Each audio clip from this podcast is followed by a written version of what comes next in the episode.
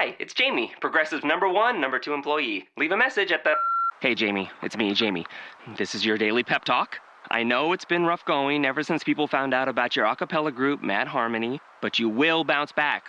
I mean, you're the guy always helping people find coverage options with the Name Your Price tool. It should be you giving me the pep talk. Now get out there, hit that high note, and take Mad Harmony all the way to nationals this year. Sorry, it's pitchy. Progressive Casualty Insurance Company and affiliates. Price and coverage match limited by state law. Roto Grinders presents the Daily Fantasy Fix podcast. Dan Back talks to the biggest personalities in DFS, delivers commentary on the industry's most important topics, and gives you the advice you need to help build winning lineups. Both the salary and the matchup are just too good. If you are not playing him in your head to head games, you are just going to lose. You didn't really think we were going to get rid of that, did you? Here's your host, the one and only Dan Back. Hey everybody, what's going on? Welcome, Dan Back, Roto Grinders Daily Fantasy Fix podcast here on this Tuesday. Uh, no games for us to talk about today. We'll have a big NBA slate for you tomorrow. So if you're not into the industry conversation, if you want to fast forward, that's fine. Uh, if you want to hear a little bit about uh, my thoughts on FanDuel's uh, CEO leaving, well, that's what I'm going to talk about here today on the podcast because I think it's pretty important news in the world of daily fantasy sports, and that's what we like to touch up on here on this podcast. Um, uh, obviously, need to say thank you to a bunch of people. First off, Roto Grinders party this weekend, incredible. Thanks to Draft. Thanks to everybody who showed up at this thing. As you could probably hear, my my voice, my pipes are not as clean as I think they normally are on this show. So uh, that's going to happen when you're 38. You try to play basketball. You try to like party three nights in a row. Uh, luckily, we only do one of these things a year because I'm fairly certain there's zero chance I could do it more than that. And uh, but it was a fun time. It was great to catch up with uh, some old faces in the daily fantasy uh, world, a bunch of new guys, both at Roto Grinders and, and other players in the DFS industry who I hadn't been able to meet before. I always love these sort of things. I look forward to the live events and, and, and talking and seeing, you know, the players who are, you know, grinding these games. So I, I love that aspect of it. And a huge thank you to Draft. They did an awesome job with their live final. That was a lot of fun. And, you know, I got to give more kudos to our production team. We did this live show, and if you didn't get a chance to watch it, you could probably watch it back and get some entertainment value out of it. But the actual draft itself on uh, on Saturday night was something that we we'd never done before, and uh, we put you know multiple cameras. We had, you know, multiple producers. We had everything except security guards, which is the one thing we probably needed more than anything.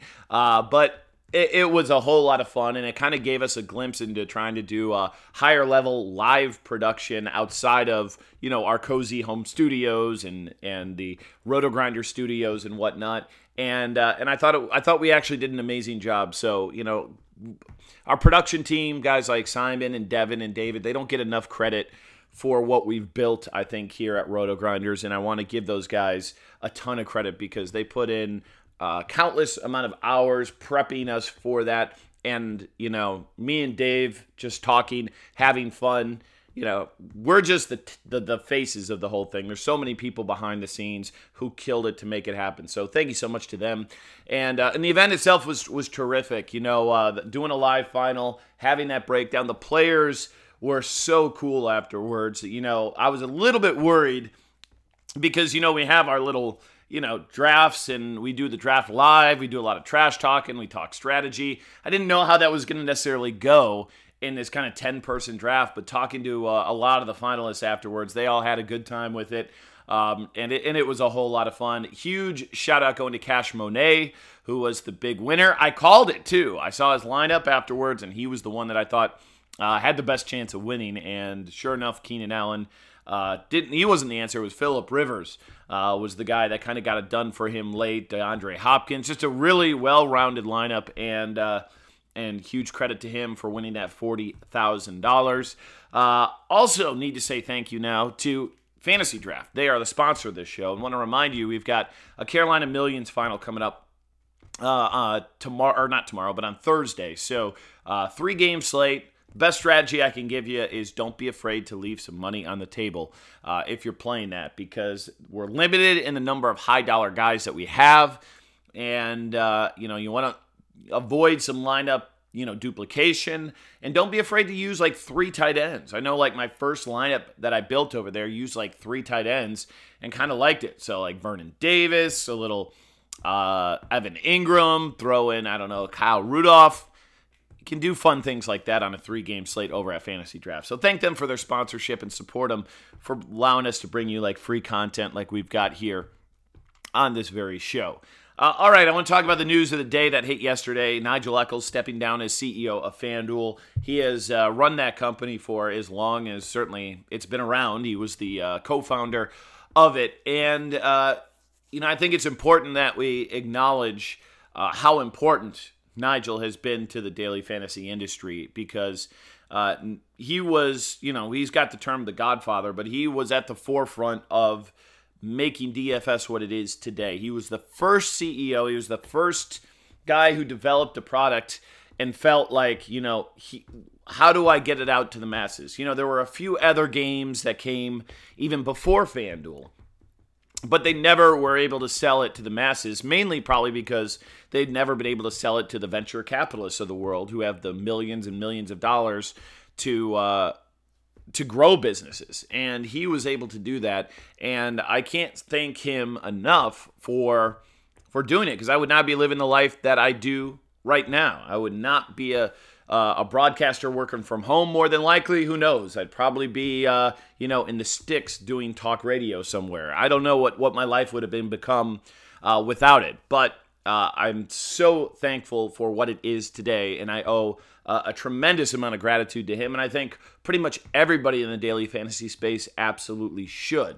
Now with that said you know you got to look at this i don't want to say ouster because I, I don't know the circumstances around it. I don't know if the board asked him to resign. I don't know if he said, I just want to move on to something different. But um, uh, whatever the scenario is, and I don't want, I don't think it's fair for me to speculate on necessarily what that could be. Um, but clearly, FanDuel has fallen way behind DraftKings. And, you know, it's not really a surprise for people who've been in the industry over the last two years but if you were in the industry like four or five years ago, it's absolutely shocking because there was a time where FanDuel had a uh, like a 70, um, it felt like 80% market share. I remember doing a read on Sirius. It was like eight out of 10 players in fantasy, daily fantasy sports play on FanDuel. And I thought that was like a strange thing to mention, but it also, you know, showed how big of a footprint they had. They owned the market. And that was only a couple of years ago. And in a short amount of time, you know, DraftKings just absolutely sped by them. Uh, and, you know, why that happened, it's up for debate. You know, I definitely think FanDuel was very risk averse on a lot of different levels. And I think it's kind of come back to bite them somewhat, where DraftKings on the flip side had been hyper aggressive in in a lot of different avenues. And you know, one perfect example of this is Texas, you know, one of the largest states we have, and FanDuel works a deal out with the attorney general to pull out where DraftKings says, no, we're just going to fight you in court and stay open for business. I mean, think of how many millions of dollars in business that DraftKings gets from that one singular move that FanDuel doesn't. Same could have been for golf. Oh, is it, you know, is it legal? Is it not legal? And FanDuel was always super conservative. Think about how much money over the last three years, DraftKings has been able to make for their business that FanDuel hasn't because they didn't offer that game or offer NASCAR or offer MMA. So I think there's there's definitely some criticism to be had on that. Does that fall directly on his shoulders? I don't know. I don't know how the management structure necessarily works over there, but um, I think that he probably has to be responsible for some of that. And you know, I think there's there's a big difference between being an op- entrepreneur, somebody who has a vision to start something new, create something new, and he is clearly somebody who is a great entrepreneur. Now, does that make you a great CEO? Not necessarily. And I think there's a big difference between being a CEO of a you know one and a half billion dollar business and being an entrepreneur. And uh, and I think that maybe things just outgrew him a little bit because uh, I was you know it's got to be almost frustrating and staggering for some of those investors to look back and say, wow, we were not just the gold standard, but we own the market, and here we are a couple years later, and we have lagged tremendously behind where a competitor who wasn't even in the field for the longest time has now you know blown by us and you know maybe it was finally time to like step aside and say okay we need to hand the reins over to somebody else to see if they can't change the trajectory of what's happening here. Um, and maybe this is just wrong. Like maybe he's just like no i'm, I'm done with this. I want to do esports. Maybe that's what happened. I don't know. But that's kind of my view as an outsider of potentially what kind of took place here. So uh, it, it's it's a it's a weird time because like FanDuel is still really running massive games. We've got million dollar NFL games. We've got million dollar NBA tournaments. You know, seemingly every night. There's tons of money and there's room in this market for two really large companies and you know we're seeing the struggle not the struggle but the um, you know the push by other companies like Draft and Fantasy Draft trying to gain more market share. And it's just so interesting to to wonder what this space is going to look like in another year, another two years. What is sports betting going to do with that? So uh, I think that uh, I think it's fascinating, but uh, I'm not shocked to necessarily see it happen. Um, just simply because of what has happened over the last couple years, and sometimes changing of leadership can uh, can change the direction of things. So um, but as I opened up with, uh, I can't speak highly enough about Nigel. Always a class act with me. Never, you know, always super open and honest and willing to to talk about whatever I wanted to bring up. And uh, and again, I owe way more to him than you know almost anybody else in this daily fantasy space because I don't think most of us here at Roto Grinders would have jobs. We probably wouldn't have as great of a hobby as we do today. We wouldn't be playing for millions of dollars. You know, is it possible that somebody else could have sold that vision? Maybe, but but who knows if that would have really happened? Who knows what would have materialized from it? Because it's not like daily fantasy just legitimately started like the year FanDuel opened. That wasn't the case. There were some other opportunities before then. FanDuel just, you know, took the hyper aggressive sta- steps to say we know how to market this, and uh, and for that I thank him very much. Now Matt King moves over as CEO. And I don't have a lot of uh, experience uh, with Matt. I think I might have met him at uh, a handful of the live finals uh, over the years, but not a guy who's you know a co-founder in the company. Uh, he actually had left the company for um, another venture like a year or two ago, and now they're kind of bringing him back. So uh, I'm not super familiar with him. Uh, certainly a guy I'd love to talk with and, and hear about what he has to say and what the future plans are. But it's also the last press release was pretty interesting, where FanDuel clearly is looking at profitability as an important thing for them, saying we want to be, you know, we expect to be profitable profitable by the end of like 2018 which has never been something that has been a particular goal of too many daily fantasy sports sites out there. And you're, and you're probably wondering, like, that doesn't make sense, Dan. Don't you run a business to make money. Like, yeah, you do run a business to make money, but also, you know, you run a business to grow your business so you can make the most amount of money, you know, might be five or 10 or 20 years down the road. You look at, you know, a business like Uber and they lose, you know, hundreds and millions of dollars every single year, but they're also, you know, changing the, the entire face of transportation in this, in this, uh, in this society we live in. So, you know, there's there's definitely um, you know, just because today you're not quote unquote profitable, that doesn't mean that you're not building something larger. And I think it's it's an interesting change and difference in the mentality between FanDuel and DraftKings. Because I feel like DraftKings is still looking at it in a complete other direction, saying, no, we're just looking for the long term picture of how big and how monstrous of a brand we can build, you know, it, going beyond just the daily fantasy games themselves, whether it's the apparel, whether it's, you know, live streaming out there with the EPL games. Um, you know, they've made a particular effort to make their business far greater than just daily fantasy, where, you know, if FanDuel is looking to be profitable. You know, they're clearly running their business um, uh, with purse strings much more in mind in terms of salaries of employees, number of employees, and and basically the ultimate goal of their business. Now, I don't.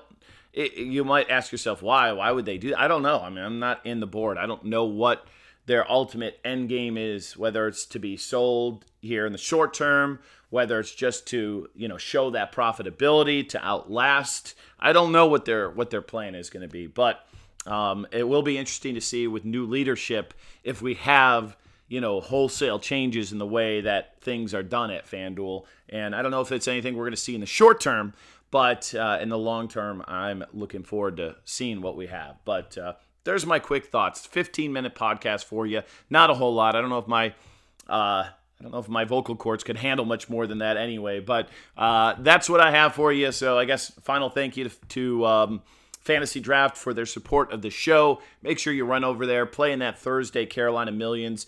And again, no NBA tonight, but uh, that'll be back tomorrow.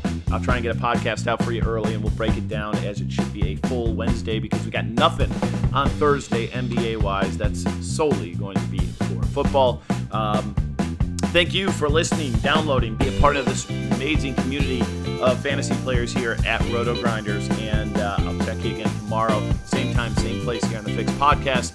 Have a great day, everybody. See you.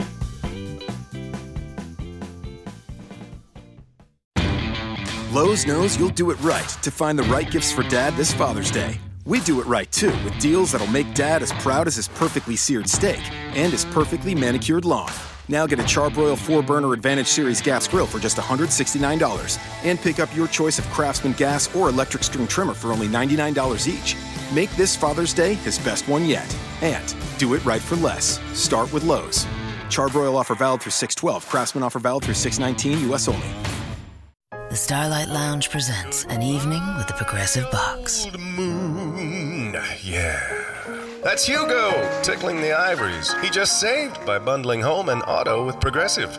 Gonna finally buy a ring for that gal of yours, Hugo? Send her my condolences. Hi-oh! This next one's for you two. There's a burglar in my heart. Thank you. Progressive Casualty Insurance Company and affiliates. Discounts not available in all states or situations.